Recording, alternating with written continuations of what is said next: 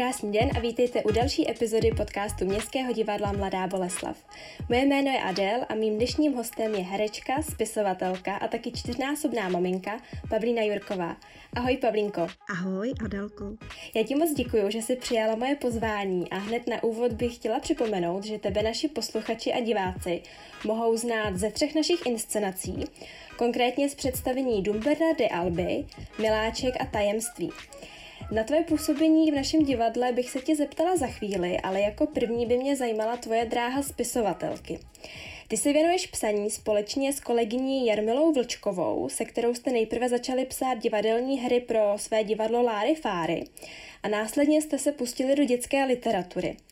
Já bych se ráda zeptala, kde se zrodil ten prvotní nápad na to, že napíšete knihu a jaký je pro tebe jako autorku rozdíl v psaní divadelního scénáře a v psaní knihy? Kdybych měla říct takový hlavní impuls, který byl pro tu první knížku, která se jmenuje Viktor a záhadná teta Bobina, tak ten vlastně vznikl tak trošičku z nouze, protože my jsme tenkrát naše divadlo, které už fungovalo v podstatě mm, nějaký ten rok, teď nevím přesně kolik, tak se dostalo do takové krize, protože vlastně jeden z hlavních herců našich, Lukáš Jurek, zároveň můj manžel, měl vlastně dopravní nehodu, měl bouračku na motorce a my jsme museli na tři čtvrtě roku vlastně to divadlo utlumit, skoro, skoro jsme nehráli a měli jsme jenom dvě představení, které jsme zalternovali a jinak jsme eh, vlastně se tak jako sklidnili a řekli si, dobrý, nebudem to nějak lámat přes koleno a prostě přestaneme na nějaký čas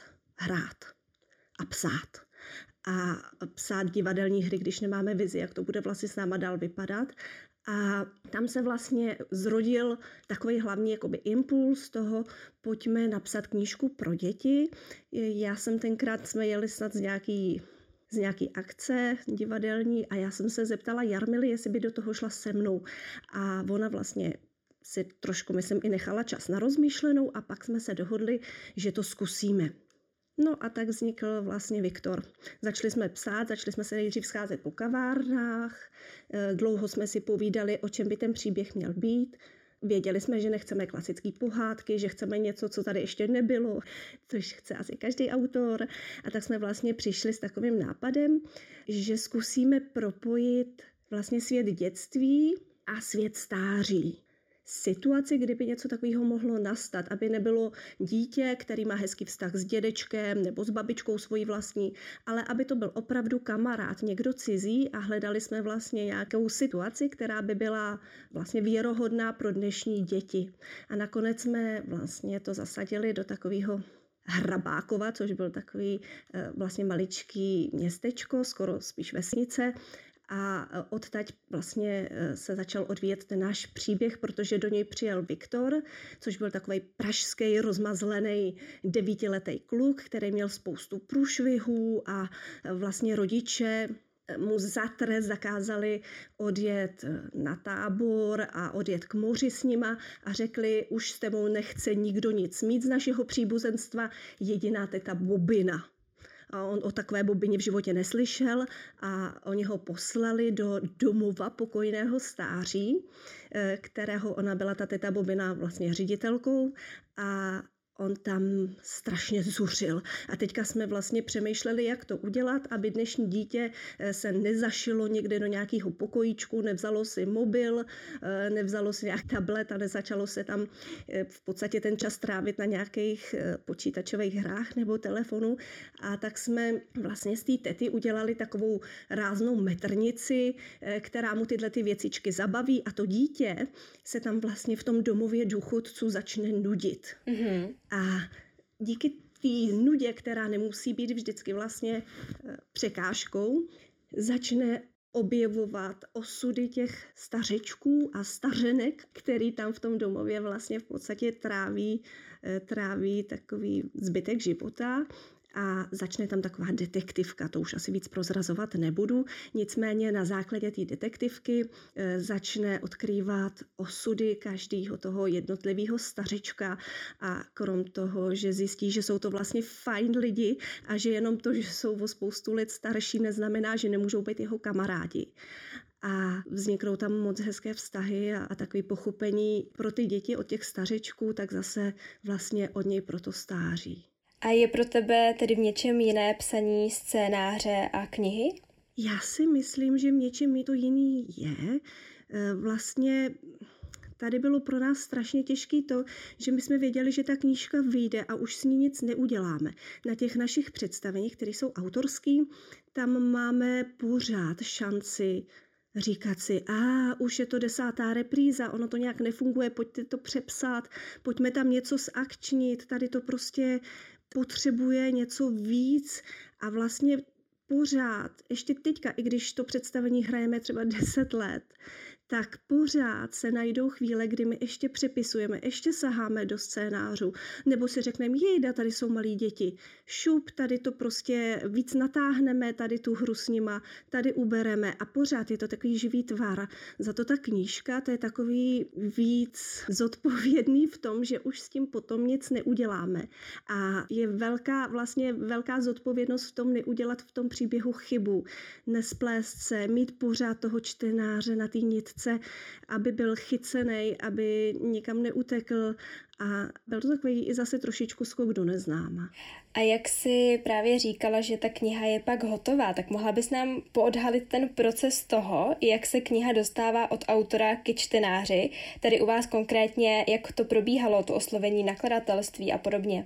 No, my jsme měli takovou trošičku netypickou cestu, protože většinou, jak to bývá u člověka, který napíše první knížku, tak potom oslovuje nakladatelství, to nakladatelství mu nabídne ilustrátora, anebo ani nenabídne, ale prostě svýmu ilustrátorovi to dá. A my jsme si řekli, že jak jsme zvyklí z toho divadla, všechno si to tak řídit sami a mít to ze všech stran jako ošéfovaný, tak jsme si řekli, my tu ten příběh napíšeme, uděláme všechno pro to, aby se vydal, ale chceme svýho ilustrátora nebo ilustrátorku, nechceme být závislí na tom, kdo nám tam co přidá, aby jsme pak nebyli zklamaný a vlastně celá ta naše práce nebyla třeba mm, zahořklá tím, že potom ten tvar není takový, jak jsme si představovali a tak jsme začali už během psaní vlastně hledat ilustrátora nebo ilustrátorku a našli jsme úžasnou paní Martinu Fojtu, Mm,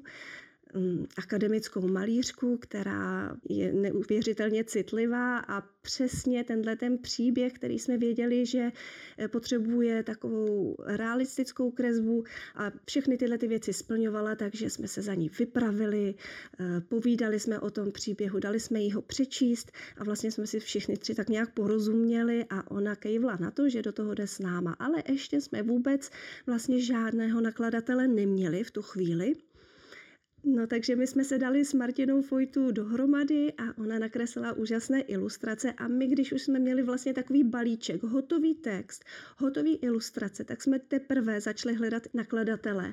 A nejdřív jsme si říkali, jestli půjdeme nějakou alternativní cestou nebo nějak jako spíš klasičtější. A rozhodli jsme se, že když je to pro nás první knížka, že chceme eh, velké nakladatelství, které se o, to, o tu knížku dobře postará a taky tak potom jako ta distr distribuce rozprskne po celé té republice a protože jsme obě vyrostli eh, na knížkách od Albatrosu, tak jsme oslovili Albatros. No a v podstatě to bylo první nakladatelství, které jsme oslovili a ono zrovna vyšlo a tak vlastně vznikla ta spolupráce. A jak dlouho ty jednotlivé příběhy vznikaly a jak dlouho se k ním ladily právě ty ilustrace? My jsme v podstatě, už když jsme psali, tak si pamatuju, že jsme neměli úplně celý příběh, ale vždycky jsme nějakou část měli. Tak už jsme po těch kouskách té Martině vlastně i posílali, nebo jsme říkali nějakou svoji představu, ona něco načrtla, skonzultovali jsme to, zase to posunula dál, takže vlastně celý ten proces od toho, kdy jsme začali psát, bych řekla, že byly, nevím, tomu pět měsíců, pak jsme ještě dlouho čistili a přepisovali, ale v tu dobu ona už mohla tvořit. Myslím, že na to měla tak čtyři měsíce, protože poměrně precizní, taky to nebývá tak jako vlastně zvykem. A ty čtyři měsíce kreslila, potom jsme vlastně už domluvili s nakladatelem a Pak už se řešily ještě třeba drobné úpravy a menší ilustrace, že ještě někdy by to potřebovalo nějakou menší dodělat a tak, ale v podstatě to už byly drobnosti. A vzhledem k tomu, že u těchto knih vystupujete jako autorská dvojice, tak se nabízí otázka, jak probíhala ta samotná tvorba. Psali jste vždycky všechno do poslední věty společně, nebo jste měli nějakým způsobem rozdělenou tu práci? My jsme v podstatě si zkusili víc variant. Eh, byla i taková varianta, že třeba jedna kousíček napsala, pak to druhý přečetla, ale vlastně jsme zjistili, že úplně tohle to nefunguje, že bude lepší, když budeme psát pořád společně. A opravdu každý to slovíčko eh, s ním budeme souhlasit nebo nesouhlasit, probereme to, protože když jedna napsala kousek, tak najednou, když to potom ta druhá uviděla, tak najednou se tak jako vnitřně cukla a cítila asi, že by to třeba jako napsala jinak nebo tak a vlastně to spíš skřípalo, než že by to pomáhalo v tom uspíšení si ty práce a návaznosti. Takže jsme se dohodli, že když psát spolu, tak opravdu každý slovíčko napíšeme spolu. Dobře, takže to je to vaše společné psaní s Jarmilou Vlčkovou, které už ale momentálně nepokračuje, protože ty se vydáváš na svou solo dráhu a proto by mě zajímalo, jestli už se na něco z tvé samostatné tvorby můžeme těšit, jestli už se něco chystá nebo něco vzniká. Já v podstatě už od té první vlny koronaviru, která tady byla v březnu, jsem se víc pustila do psaní, protože najednou na to vznikl čas. A měla jsem spoustu nápadů v hlavě, které ve mně postupně zrály a dělala jsem si už i předtím různé poznámky s tím, že bych třeba jednou něco napsala sama, nebo, nebo to třeba někde použiju v nějakém příběhu. A tak jsem vlastně si tak jakoby uzavřela do sebe a začala jsem si ty střípky dávat dohromady a teď v září jsem vlastně ten příběh, který jsem už psala sama, dopsala a nabídla jsem ho nakladatelství Pikola. Jmenuje se Tajemství rodiny M. a e, je to v podstatě příběh pro takové asi 10-12 leté děti, spíš takový ten lámající se první, druhý stupeň základní školy. Je to vlastně příběh o třech sourozencích, jsou to dva kluci, Krištof, Maximilian a nejstarší je Matilda. A tyhle tři sourozenci vyrůstají v takové neúplně funkční rodině a zjistí, že rodiče před nimi něco tají a začnou potom pátrat, co to je vlastně přistihnou je při nějaký hádce, které jako vyjde najevo, že se něco tam děje a začnou pátrat. Pak se to jejich pátrání celý zvrtne, začíná taková taky trošičku jakoby detektivka a ta Matilda vlastně na ní leží, na té nejstarší leží úkol tu rodinu zachránit. A e, je to i příběh o běhání a o, o sportu a vlastně ona běží takový životní závod a v hlavě nemá jenom vyhrát ten závod, ale že když ten závod vyhraje, tak tu rodinu zachrání. Takže je to takový běh o život a o záchranu celé rodiny. No a víc asi prozrazovat nebudu, protože to už by si pak nikdo nepřečet. Takže tak. A vlastně tahle ta knížka, ta je teďka v procesu a měla by výjít v druhé polovině roku 2021 a zároveň vlastně s tímhletím, s tímhletím dokončováním knížky jsem dostala nabídku, to je vlastně taková úplně nová zkušenost pro mě. Eh, naopak já nabídku na to napsat knížku přímo sérii pro malé holčičky a od nakladatelství 65. pole a tam vlastně začínám teďka taky spolupráci a První díl této série je odevzdaný a teď čekáme a vybíráme ilustrátorku a budeme se vlastně těšit, jak to bude dál, ale je to teprve v počátku, ale ta knižka by zřejmě měla, jestli se všechno podaří, být také tenhle ten rok. Tak to určitě držíme palce a napadá Děkuju. mě ještě otázka ohledně tvé budoucí tvorby. Neplánuješ třeba napsat i nějakou knihu pro dospělé? Tak to jsem taky zvažovala, nicméně pořád nemám takový ten úplně veliký impuls toho, co by to mělo být. Muselo by to pro mě být nějaký téma, který mě najednou nějak strašně chytne a já se budu najednou v sobě cítit takový nutkání, že tak to prostě musí být a teď to chci napsat. Možná je to tím, že jsem teď v takovém období těch dětí a dospívání těch dětí a malých dětí, takže teď je to víc ten, tenhle ten svět těch dětí, takže to mě láká teď, ale třeba zase po nějakém čase něco ve mně uzraje. Vůbec se tomu nebráním, ale momentálně to úplně není na pořadu dne. Až to přijde, tak, tak to přijde. Jestli to přijde. Dobře, aby jsme tady už zmínili vaše divadlo Láry Fáry. Mm-hmm. Mohla bys nám ho trochu blíže představit? My jsme vlastně autorské divadlo, zájezdové divadlo. V Praze máme stálejší scénu vlastně v divadle Viola na Národní třídě a v divadle Rytířské. Tam nás můžou vidět vlastně pražské děti a jejich rodiče. Vlastně jinak se nebráníme i cestování především po středočeském kraji. Svoje hry si všechny píšeme sami, máme i svoji skladatelku, která nám píše muziku a navrhujeme si scénu, kostýmy, produkci zajišťuje Jarmila Vlčková, takže je to takový jako vlastně takový subjekt a vždycky vlastně se snažíme, aby ty představení byly jak pro děti, tak pro dospělí, aby se všichni bavili a zároveň i něco dozvěděli, něco, něčím se poučili, něco se domů odnesli. Uh-huh. A jak si už říkala, tak v divadle spolupracuješ i společně se svým mužem Lukášem Jurkem. Ano. Jaké hlavní výhody nebo naopak i nevýhody vnímáš na společné práci se svým manželem? Jo, tohle.